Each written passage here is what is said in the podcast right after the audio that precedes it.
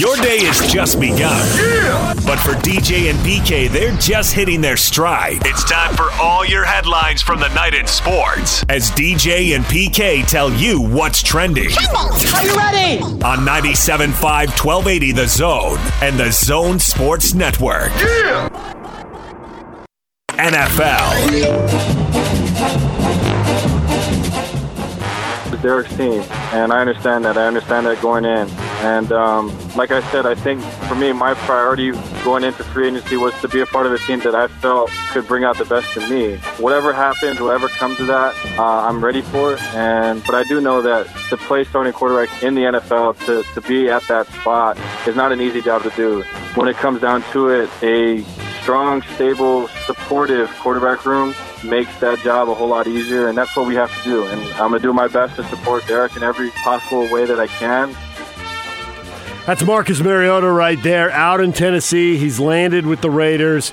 And in that interview, he says he is definitely the backup. There's no competition. PK, when I hear him say, you know, an organization, strong organization, good place to play quarterback and all that. I hear, hey, I want to learn from Jon Gruden and, and reinvigorate my career. All those years of Gruden doing all those uh, ESPN shows with the quarterbacks coming out in the draft, he's definitely got the rep of he knows how to handle quarterbacks, and Mariota went there for a reason, I think. Well, yeah, and that's to get a paycheck. And uh, so uh, when I hear that, I'm thinking, I'm going to cut this guy. I want my guys to come in and compete for a starting job. you know what I'm saying? I'll tell you what, you better come in here and you're going to compete from the first snap to the last snap, and you're going to be thinking you're going to play. I'll tell you what, that's what I'm thinking. Tampa Bay Buccaneers expected to keep defensive tackle no. Suh. One year, eight million. He's 33 years old. Key part of the Bucks defense a year ago. And the Cowboys and starting quarterback Dak Prescott have resumed contract negotiations for the first time since the team used exclusive franchise tag on him earlier this month. Prescott wants a five-year deal. Uh, Cowboys want Prescott on a five-year deal. His agent, Ian Prescott, want a four-year deal He's currently scheduled to make $26.8 million on the franchise tag. But of course, no long term security, no long term guaranteed cash. I want a five year deal. In fact, I'll even take a four year deal. Yeah, well, you're not Dak Prescott, so sorry about that. DJ and PK. Hashtag college football. Washington State senior safety Bryce Beekman died yesterday after being found in his Pullman apartment. Officers responded to a call for help involving breathing problems. There were no signs of foul play, according to authorities. Beekman started all 13 games for the Cougars in 2019 after transferring from Arizona Western Junior College. And of course, this is now a couple times recently. They've lost a player, the suicide of their former quarterback. Uh, this is just a just a terrible thing to have to deal with, especially for a college football team. For anyone, but especially for a college football team. I agree. DJ and PK. Hashtag NBA. No one is hurt more than LeBron James because he's not getting any younger. And people want to look at, oh, he's only 35, 36 next year. No, don't look at the number of the age. Look at the wear and tear. It's his 17th season.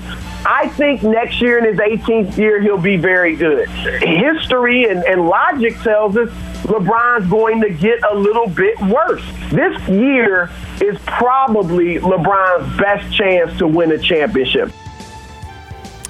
That's Chris Broussard right there. Longtime NBA guy. He's with Fox now. He's with ESPN for a long time. So the debate rages on. Hurt more, the Bucks or the Lakers? this is a debate that rages on. It rages on because we have nothing else to talk about. I, would probably downplay that a little bit. I don't know that I would say rages on. Rages on. you TV people always trying to pump up stuff. That's just the way you guys are. Uh, it, the debate rages on. Uh, I, it, this deal here, if he doesn't get this opportunity, I don't know how he lives. to have to settle with what he's accomplished in his basketball life, it's just not good enough.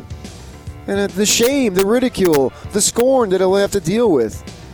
Are we raging? Is that good? Yeah, that wasn't bad. That wasn't bad. How about other You- verbs? How about instead of rages on, what do you think about waddles on? Stumbles on. Goes? Goes on. Uh, I mean, I, everybody's hurt. You know, how, how about the, the usher who can't pay a bill now? Or the restaurant over, owner down by the uh, arena that's struggling. I mean, that, that, that that's something that, come on, man. Let's keep it in some kind of perspective. Especially, especially on the 41st anniversary of Magic vs. Bird in the Huntsman Center. March 26th, 1979. 41 years ago, the eyes of the basketball world came together and focused on the Huntsman Center. Did you watch the game? Uh, no, I did not actually. Oh, I see what you're doing. You're too busy with the ladies, of course. No. Did you watch it? I don't remember. Oh, really? I remember watching the Final Four, but I didn't see the title game. All right, uh, other news. Uh, Detroit Pistons forward Christian Wood is fully recovered from COVID 19, is feeling great, according to his agent. Wood was the third NBA player to test positive for the COVID 19 after Rudy Gobert and Donovan Mitchell. Yahoo has a story out that there's a uh, unnamed photographer, cameraman, who did the post game interviews in the Jazz locker room. And Yahoo's reporting that he's tested positive, according to a friend. He's hospitalized right now. So, which one of them had it first, and how did the others get it, and was there somebody else in the arena? And that's it. I don't think that's anything we're ever going to be able to go back and discover. But that's uh, four people from that game now in Detroit who've uh, tested positive, if Yahoo's right about this photographer on top of everybody else. Also, we've got people uh, declaring for the NBA draft. Onyeka Okongwu, the USC freshman, who uh, posted big numbers 16 points, Yeah. eight and a half boards, and uh, he's got size, he's athletic. He one and done, baby. He's out onto the NBA. I saw, well, it's still early on the mock drafts and stuff. And we had uh, Pace Mannion uh, yesterday and then just now saying he doesn't watch or listen, I guess look is the best word at that stuff. And I get it because his kid's involved. Whereas I just eat that stuff up left and right. And uh, I've seen many where that kid that you just mentioned is listed as the top player coming out of the conference and uh, looking like he's going to be definitely a top 10 or potential other top 10 guys from the conference. Uh, the kid from Washington, Isaiah Stewart, who I don't think has officially announced yet whether he's coming out. I could be wrong on that, but I don't think that I've seen that where he said he's going to come out. I found that I did not realize when we were talking to Pace when he was talking about how you get evaluations. What I took from that is that they literally get 30 evaluations because I, did, I didn't know how that worked. And I knew that the NBA could review you and tell you where you're going to go, where they think you're going to go. Uh, and in the end, it doesn't really matter where you go as long as you go because you get the opportunity to play. But I just thought it was like a one um, one analysis. But from talking to Pace, it seemed like it was literally 30 analysis. And here's where 30 teams, and then you make the decision based on the the combination of 30 teams. I was not aware that there was that detailed a process with every club. Once he said it, it made sense to me. Who was the, who would provide the one in the NBA, especially when there isn't consensus? Because there is Right. consensus that some of the guys coming out like, dude, you're top ten, you know, and other people like, well, you're you're not going to get drafted. But then there's this gray area. You know, people who think they're first rounders who slide to the second. People who think they're lottery. You know, one team's got them in the lottery and one team's got them in the 20s. That's why we always hear that quote that everybody loves so much about we had a much higher on our board. Well, of course, there's disagreement once you get to player 11 or 19 or 28. And of course, they're all over the board there. And I'm still waiting for the first GM to say we had him much lower. We thought, what the hell, we'd give it a shot now. My owner hates me anyway. I'm on the way out. I'm getting fired, so you know what? Whatever. And it, as far as Pace's kid goes, the kid's going to get drafted. And in the end, it really doesn't matter whether you drafted 10th or 20th. I, I don't think it does. I think it much, as he was saying, I agree with him 100%. It matters, you know, where are you going as far as that goes and what's going to be your position. And, you know, you look at Donovan Mitchell goes 12th. Well, he goes to a great situation where Hayward's gone. They need somebody. He comes in. I mean, the timing couldn't have been better for Mitchell to not just obviously make the team, but play, but also succeed and flourish. Maybe not so much now, it's a surprise, but at the beginning, maybe it was because he came in a situation that was just ready made. And so that's way more important than where are you going drafted? Are you going to go eighth? Are you going to go 12th? Because who really cares? And any money that you didn't make at that time, well, in you know when your next contract comes up, if you flourish the way Mitchell has, and then then you're going to recoup that and far more. So, uh, who as long as they say you're going to go in the first round, and and you've got 30 evaluations and 28 of them say you're going to go, that's plenty good to me.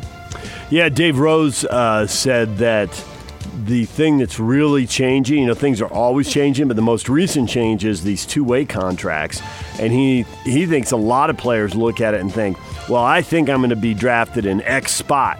But even if I slide, even if I'm on a two-way contract, I'm making 175 grand. I don't have to go to class and tests and all that, and I get to practice and lift and watch video full time. I'm going to become a better player faster, and I'm making 175 grand. And I'm in an NBA system, and NBA people are getting to see me. So there's uh, more of a target than ever for guys coming out of college and finding a way to stick in or around the league. I'd be nervous about that two way deal, though, because they can't keep you on that forever. And how many two way guys are actually in the league? Now, it just started, so I don't know that not just, but it's re- relatively right, it's still recent. New. I don't know that we have a basis of that. And you know, if you're in a, fi- a family situation where X amount of money is almost to the point of survival or not, then absolutely go. And uh, but if you don't have to necessarily worry about that, uh, you know, you look at a kid like Mika. He's gotten literally one game, and he gave up two years of eligibility to go play before 500 people in a, in a gym that just doesn't have the energy. And would it have been, would it not necessarily better pro wise or financially, but would have been better for your lifestyle if you played in college in front of you know, 15,000 people and every game was a big deal and you have these lifetime memories now. Uh, that uh, you know he didn't really have that many of them. I mean, everybody has to answer that individually. I can't say X, Y, Z is right or wrong. It depends on what your individual situation is. But you know, there's something to be said for staying if the money is not that big of a deal. Anytime money's involved, I don't tell anybody what to do. I mean, I don't tell anybody what to do anyway. But if they feel like they need to go, go going to class is is that so, so bad? I, I depends on what your situation is. Yeah, and to be clear, when Dave Rose was saying it, to me, the way I took it, he was talking about right now. This is what kids are thinking. You know, you're right. In two or three years, there could be who knows? Who knows what people will be thinking in two or three years? There might be, you know, more examples of hey, you shouldn't go that way. But it's a relatively new thing, and right now, uh, players on the bubble are thinking, well, I'm at that. This is the minimum I'm going to get, so I'm I'm going to go for it. All right, DJ and PK. It's 97.5 at 1280 The Zone. Hashtag Major League Baseball. We need to have um, a regular season uh, with a credible number of games. I think we should have a postseason format that focuses on providing the most possible entertaining product uh, to our fans at a very, very difficult time in our history. And uh, overall, I think our goal is to play as many baseball games as we possibly can, given the limitations uh, associated with the public health concerns. That's Rob Manfred. He was uh, did an interview on ESPN on Sports Center. Uh, didn't put a number on it, PK. You know, a, a credible regu- regular season, uh, an entertaining postseason, and he definitely said, you know, you got to be, you got to have a little versatility. You got to be able to roll with a little bit in the postseason.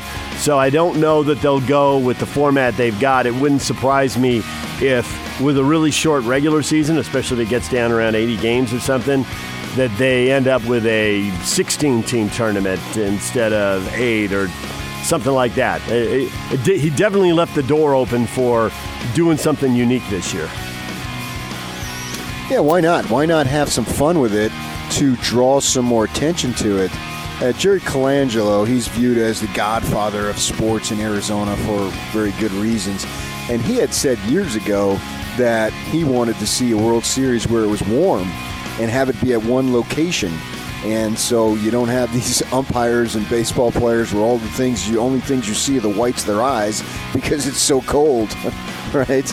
And so why not consider that? I mean, I, I think it goes back to what Adam Silver said uh, what was it last week when he did the interview that they're open to suggestions and basically anything is on the table.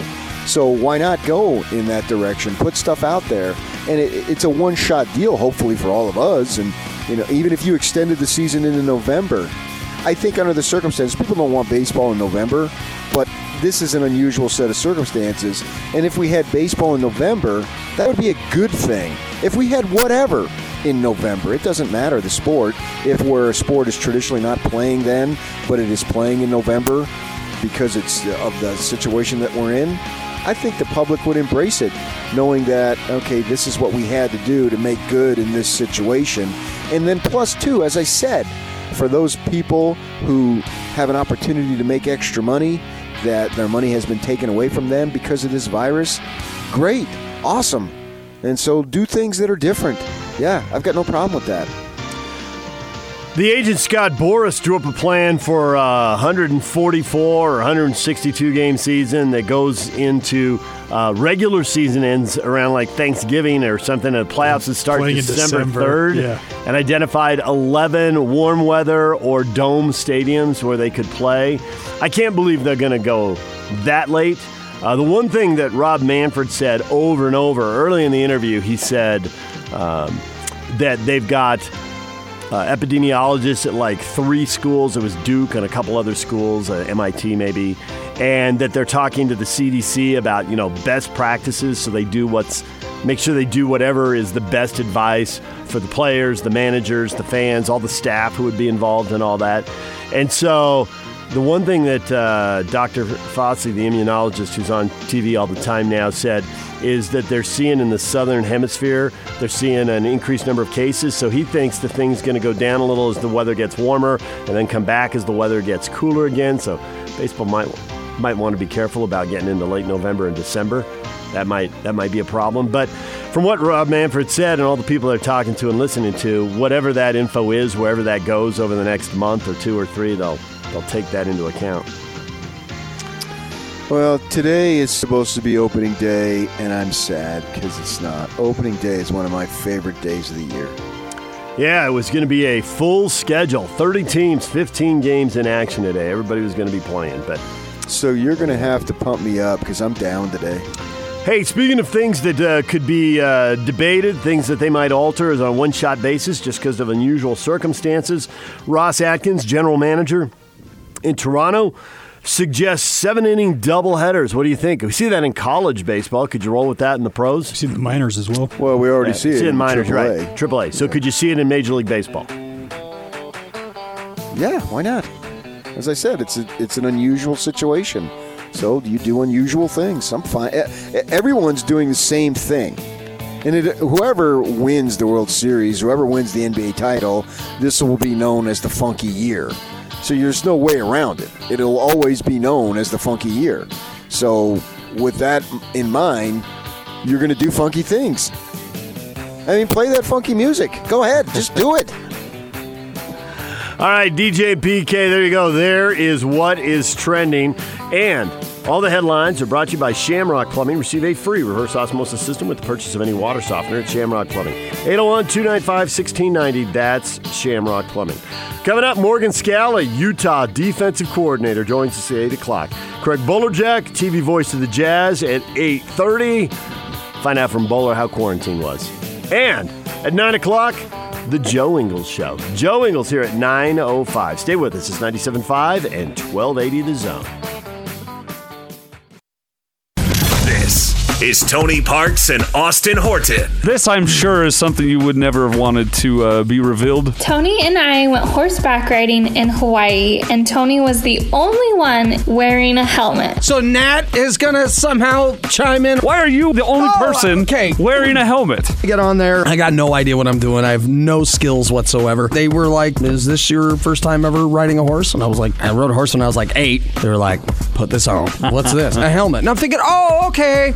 Everybody has to do getting one. this. Everybody's out there just vacation clothes, and there I am. The way your feet don't hang off the side of the horse, you look like a kid at a birthday party. I'm not gonna say you're wrong. Tony Parks and Austin Horton. Weekdays from 10 to noon on 97.5 1280 The Zone and the Zone Sports Network. Hey, PK, who's having a birthday today? Uh, I, I can only say it in humble tones. okay. The greatest to ever play the position. John Stockton. That was reverential. Good job. I was trying to go for what was the word? reverential. No, but before that, you were trying to say it in humble tones. I, that's what I was going for. Okay, well, you, you succeeded. You knocked it out of the park. John Stockton is 57 today, one of many celebrities celebrating a birthday today. Who else? Steven Tyler, 72. Can we get a little Steven Tyler later this morning, Yak? Well, what do you got to ask Yak for? Ask me.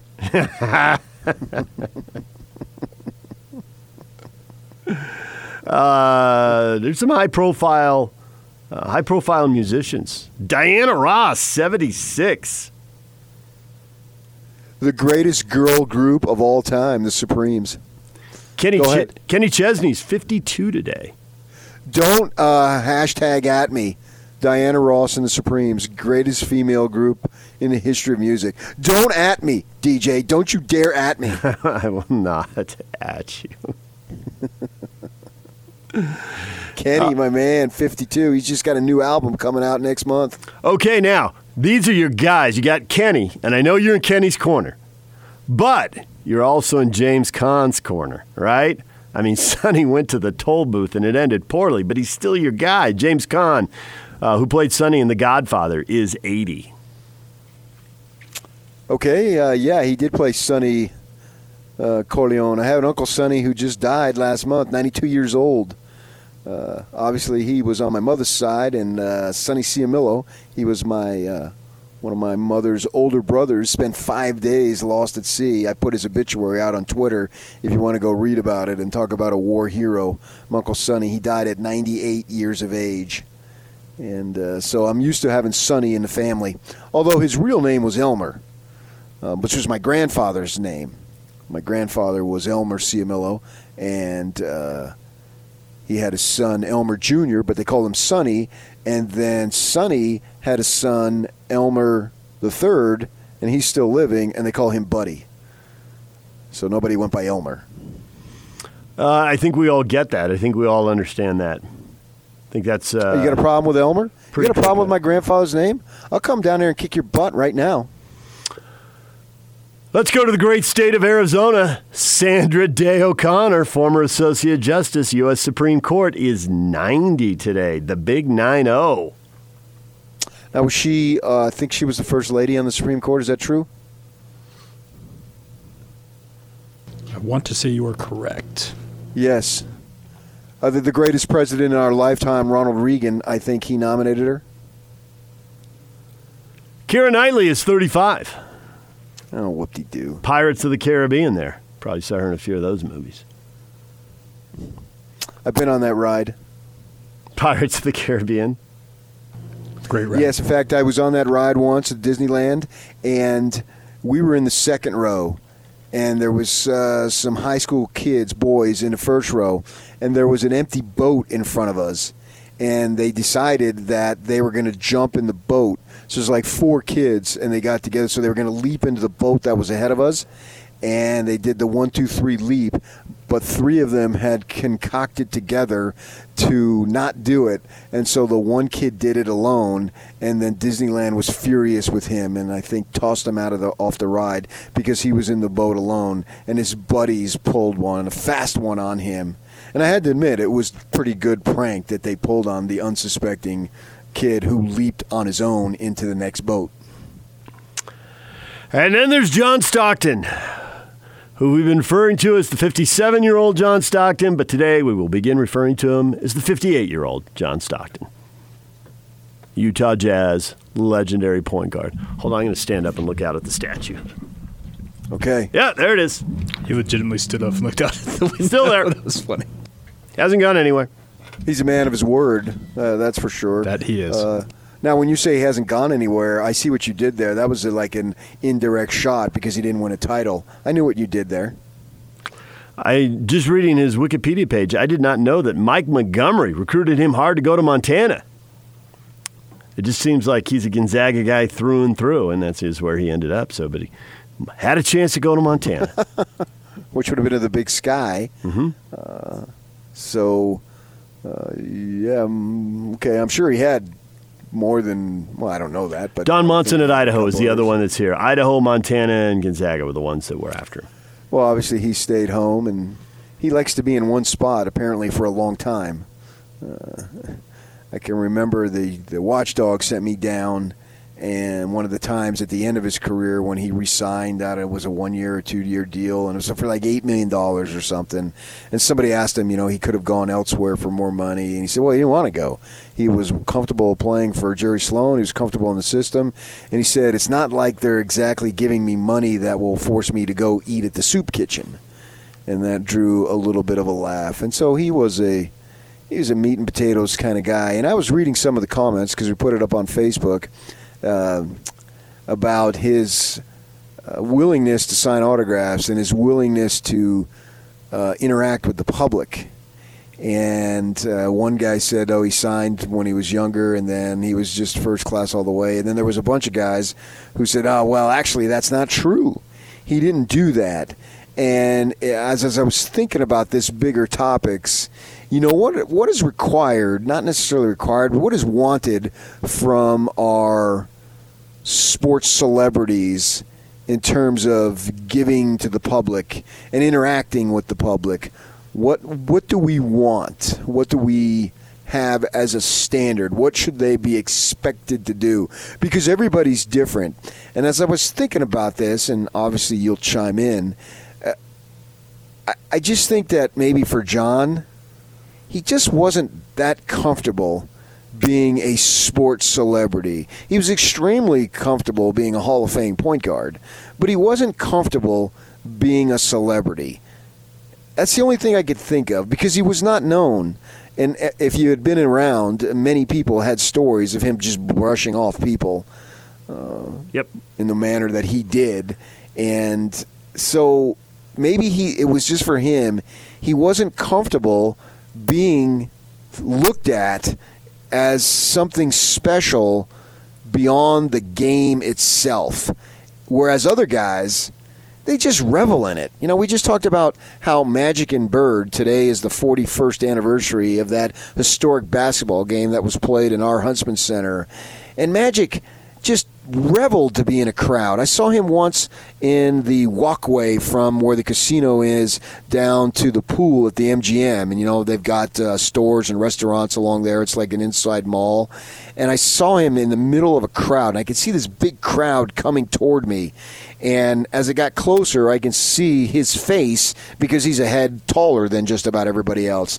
And it was just imagine he was just walking and people were talking to him and and you know he just thrived in that situation whereas bird didn't want to do that at all he just wasn't comfortable in that situation it's the same thing with john so do we understand that whereas karl was out there and liked give and take most of the time but john really didn't Yeah, I think that's it. I think that um, I think the comfort with celebrity that makes sense to me. I don't know it. Nobody told me that, but it makes sense to me. I think that um, you know, as far as people in Utah and how they interacted with him, I always viewed it as how close you were into his orbit. You know, the people that were really in John's orbit uh, speak really highly of him. Um, Jerry Sloan said something once. It seemed to me like it was kind of out of the blue, but I'm sure there was some context I didn't know because I don't think Jerry was very random. I think Jerry saw and heard a lot and would react to stuff at what he thought was the right time. So I don't know what the backstory was to when he said it. Um, but I just don't think he would randomly say something about John. But he was talking about, Jerry was talking about how he changed over the course of his NBA career. Not just his playing career, but, you know, as an assistant and then a long-time head coach. He said when he played, he was more like John. And as he got older, he got a different perspective and he got more comfortable with it to the point that the Jerry we knew was there at the end of shoot around until the last visiting writer left. If you had a legit question, he had a legit answer. And if he was out there for 45 minutes, there was nobody saying, All right, thanks, Jerry, and cutting it off. He just leaned on the trash can and he kept going. Um, so I think there's maybe it's something about an age. Maybe John would be different now. Maybe he'd look at it differently now. I always thought at the time that if, if you were in his immediate orbit, uh, there were a lot of people who really liked him. If you were someone who sat in uh, St. George or Provo and watch games on TV, he was awesome because what you wanted, you got. You know, he was great in the post game interview with Hot Rod, and he played hard all the time, and he played well, and so that was it. But when you're in that intermediate area, you know, like a member of the media who wanted to go up and ask him questions, or someone who wanted an autograph or wanted a photo, that's when stuff started getting awkward and uncomfortable, and he didn't want to do stuff. But in these other orbits, yeah, it, it was great. Yeah, but the, the thing about that, though, it goes along with my theory orbit. I hadn't heard it be phrased as that. I was always going with circle. But if you want to go orbit, I'll go a circle around your orbit. Uh, those folks, they don't view him as a celebrity, they view him as John. So right, that would make sense because that's not a celebrity. I I'm a shy dude. People are surprised by this because I'm a loudmouth, just you know, off the wall lunatic on the air, and so people come up to me and and and I'm very quiet. And I don't have anything like John had, but I'm somewhat uncomfortable in those situations. Uh, so I can relate to a very, very, very small degree. Uh, but the people who know me, they don't view me as anything special because I'm not. And so, of course, those people are, are going to have nice things to say about the man because they interact with him and they don't want anything from him. They don't. Yep. They don't treat him any different. But then you got somebody like let's put it in into modern day. You got somebody like Thurl, who couldn't be more comfortable in his skin, and has no problem treating you like you're somebody special. No matter who you are, whether he knows you, and I, I know him, I know him casually. We're not tight friends, but certainly I, I know him casually, and and every time you see him, he makes you feel good. And then I've seen, I've been around situations where he has, he's out in the public, and everybody around here knows who he is. You know, a six eleven black dude. There's just not that many of them, and he played for the Jazz, and so he interacts with people as if he's been doing it forever. And he's so comfortable doing it. It's really amazing to watch Thurl interact with people on all levels and how just how comfortable he is in somebody else. And he's somebody who, even if he didn't play ball, people would notice him because of his height. Whereas John, he could walk down a street and no one would think twice of him because he's six one he doesn't stand out in a crowd. You know, he's tall by uh, average standard, but not by you know that much, right? He's your height. You know, and people don't look at you and say, "Wow, man, you're just a tall dude." But if you're six eleven, they're going to look at you and say, "Wow, you're a tall dude, and you're going to stand out." But yet, Thurl is so comfortable in it. It's amazing to me how people re- behave and react and deal with their personalities the way they. I've always been fascinated while one person acts and does this way, and another person in a similar situation acts and does something completely different because their personalities and their makeups are that much more different than the other guy. You know, it'd be interesting to talk to Thurl and see if it's something that he was always good at or something kind of grew into or evolved into. I know when I first started doing TV and people started people started talking to me, people I'd never met, and my, they'd walk away. And my wife would go, You didn't handle that very well. This is what you got to say. What'd you do that for? You ought to be like this. It took a while before she trained me. And I, I basically I took her advice and it did go better. So, you know, over time, maybe it's something you can get better at. Well, now you're a hell of a celebrity. I've got to say that. Taking pictures with babies and strollers, that cracked you up. And babies who are sleeping, no less, in strollers. That kid, that kid's now an 18 year old, is probably playing a spring sport and upset about getting it, getting it canceled. Someone asked you to squat down stroller length, and I looked in the stroller, and the baby was sleeping. Gone, out, lights out. Now, if the person, the man, I think it was a dad, if he wanted a picture with you, I could have understood it. But that really got under my skin that he wanted you to take the picture with a sleeping baby Yeah, I know. It in did. a stroller. I know it did. Yeah. and that was the early days. Yes. Well, now I'm a multimedia star, so I mean, you would have been in the I'm- picture now. I'm kissing babies. I mean, I'm not just taking pictures with babies. You know, uh, that happens all the time with me. I mean, I can't even go get the mail these days without somebody coming up to me. That's why I have the little one go get the mail so I can remain undercover. That was uh, either August or September of 2005. Because it was it was in the lobby. I just looked up the date for Katrina, the hurricane, because we were doing the hurricane relief thing in the lobby at uh, Channel Two. Oh yeah, that was great for Channel Two. I mean, if it wasn't for Channel Two, I don't know how the people would have been able to put their lives back together. The stuff you guys do is really amazing. Ah, I sense a little sarcasm, PK. the sarcasm meter is pinned. Good old Channel 2. We're, you guys are just there for us. And I include myself because I'm a contracted employee. I have a badge that has my picture, but yet they still don't give me any gear. I have a card that gets me in the building. I have an ID card with my picture that they'll take at the airport because it's Channel 2 and it has my name and my picture. That's how official it is. I mean, my goodness, if you got a Channel 2 ID, but yet you think I can get a t shirt? No. Do you really want the T-shirt? Dude, I really want to cover the Winter Olympics, Dave. No. you really I was didn't. gonna say your Channel Two badge has that gold star that you need now. No, they just know that you're from Channel 2. Ah, okay, gotcha. I mean, if, that's what I'm saying, Yak. If you're from Channel 2, It's your ticket. I got it. that's like being from the palace over in England. Part of the royal family. Yes, the, exactly, precisely. The royal family that is known as Channel 2. And you think I could get one t shirt? No. See if we can get you a sock or something.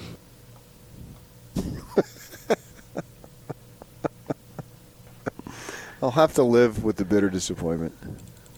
It'll give you something to complain about. That's what you really value anyway. I would wear it proudly. I tell people, say, what's your greatest career achievement?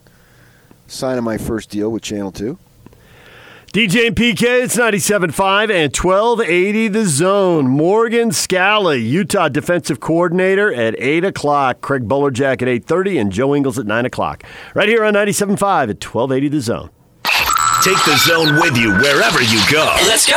Download the all new Zone Sports Network app on your phone and get live streaming of the zone as well as podcast editions of every show.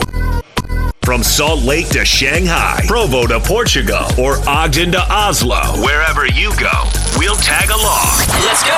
Download the new Zone app by searching Zone Sports Network wherever you shop for apps. It's the Zone Sports Network app from 97.5 1280 The Zone and the Zone Sports Network.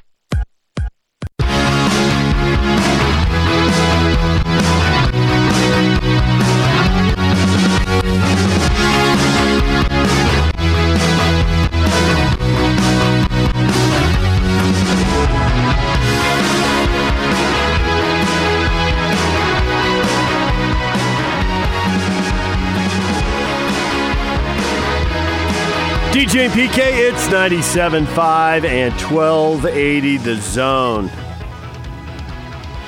PK, you put it up on Facebook. Today is opening day. Now, it doesn't look like it looking outside here in Salt Lake City. Doesn't look all that fabulous. But it would have been opening day in 15 major league cities today. A full schedule was all set. What people what are people missing most about that? Oh, the, the opening day. I mean, that's what I'm missing most. I'm sad. I look forward to this day every year, especially now that I've spent the last quarter of a century in a cold weather city. That meant that the warmth was on the horizon. And baseball, everything that's good, Ray, it represents everything that's good. Do you understand that? Do you understand what I'm saying, Ray? I do. I mean, nothing against you, because I know you're tied up into this and it's your life, but I didn't see them make a movie where soccer represents everything that's good.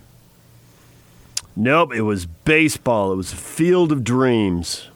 Yes. Set my aunt and uncle there in the fall. They were on a cross country drive and they were going to do the ballpark thing, checking off ballparks, trying to get to all 30 of them. I said, hey, if you're driving to Chicago from Salt Lake, it's, it's two hours off the freeway. You got to go see it. So they so did. you sent your aunt and uncle there. I did. They sent me photos. You? Yep. Did you pay for the gas? Nope. I've talked them into a bunch of stuff. My aunt, my, my aunt will tell you how much money I've cost. Let them. me spend your money for you. Yep. Well, So the question's up on. Oh, go ahead. no, I'm sad. Yeah, go ahead. You The read them. question's up on Facebook. Uh, today's supposed to be opening day. How sad are you? Uh, Justin says, not my sport, but I've always enjoyed seeing my friends who are so passionate about teams from coast to coast. Utah's got no home team, but they are into it.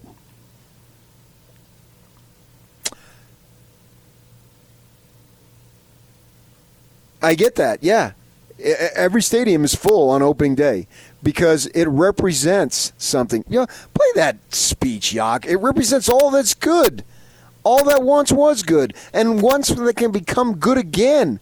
I practically got the thing memorized. It's my pledge of allegiance. Austin says, I'm a Mets fan. I'm not sad at all. Guess he was expecting another horrific season. Well, you got Felipe Alou's son as the manager, but Syndergaard went out with the Tommy John. Yep. Mark says he's even more sad that there will be no Sweet 16 NCAA tournament games starting on Thursday. Yeah, but that was uh, last week.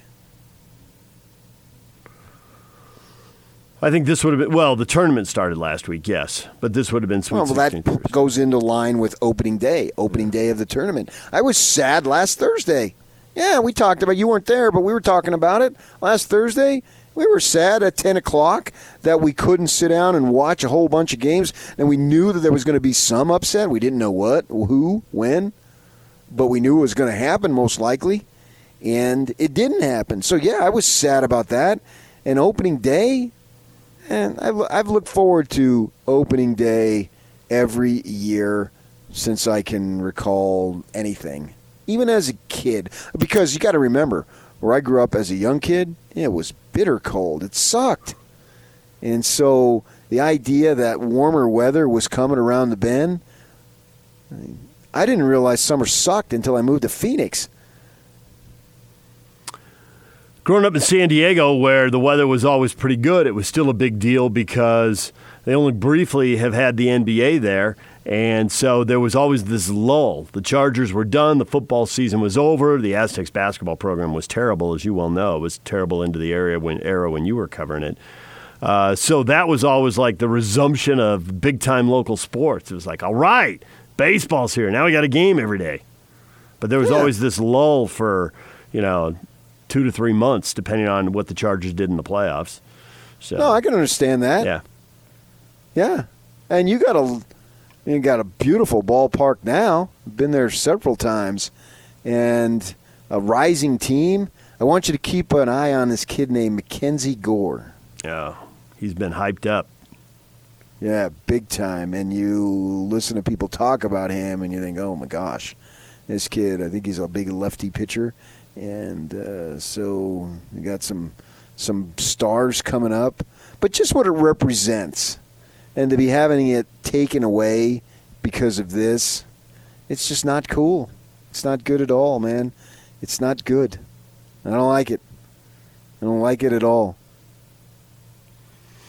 Ryan says, I was planning on going to the NFL draft and seeing that beautiful stadium, home of my Raiders. And he spells it out with three R's, three A's, three I's, three D's, and on down the line. I had tickets to the final regular season Jazz game against the Nuggets, which is almost guaranteed playoff seeding implications. I'm extremely sad about both of those, but as far as opening day baseball, nah. The weather clears up, I'll paint my fence and watch it dry. Well, you got to be like that, Ryan. Because he's jealous. He can't play the game. I get why people hate it because they can't play it. It is the most humbling sport that we have. There's no other sport in which all eyes are on you and you have to take that walk in which you failed completely. You struck out. You have the ultimate failure, and now you have to walk the 15 or 20 or 30 paces back, and everybody's looking at you. I get it yeah, if I couldn't do it either, and I could, I did it very poorly. That uh, you're you're embarrassed. You feel like a failure. I get why people wouldn't like it because it's literally the hardest thing to do in sport. So of course he should feel like that because he sucked at it. That only makes sense, doesn't it? See, is that the walk of shame anymore? Maybe it still is at the youth level. In the major leagues, It guys at the- but out. we're not talking about the major right. leagues. but but at the youth level, They're paid to do that. They're either paid to hit it over the fence, and then the consequence of not hitting it over the fence is the K. I get that, but I'm talking. None none of us are going to be playing Major League Baseball. Come on, I mean, the, the odds of Major League anything are just so astronomical. Minor League. I was. My wife has a friend, uh, a coworker who made it to Double A and he was and I was talking to him uh, two days ago, and he was she, uh, sheepishly talking about, yeah, well, you know, they. I said, what happened? Well, they cut me. I say, but you played double A, man. Gosh, you got that far. You got to double A. You know how good you got to be to be to get to double A. Come on. So he was like, almost, yeah, I only got to double A. And I'm saying, only got to double A? Yeah, what a, what a dream that would have been to be able to, to at least you most likely I didn't look it up but he he played two more years out of college at least right? If not more than that. So they realize how good you've got to be. But yeah to make that walk at the high school level or little league level there's a reason why so many kids drop out after 12 years old because they don't want to strike out and and God understands this. That's why He created soccer. That's why He created lacrosse and all these other things for them to do. Because then they don't have to have that ultimate failure. I get it. It works both ways. DJ PK coming up next. Morgan Scalley, Utes defensive coordinator on 97.5 at 1280 The Zone.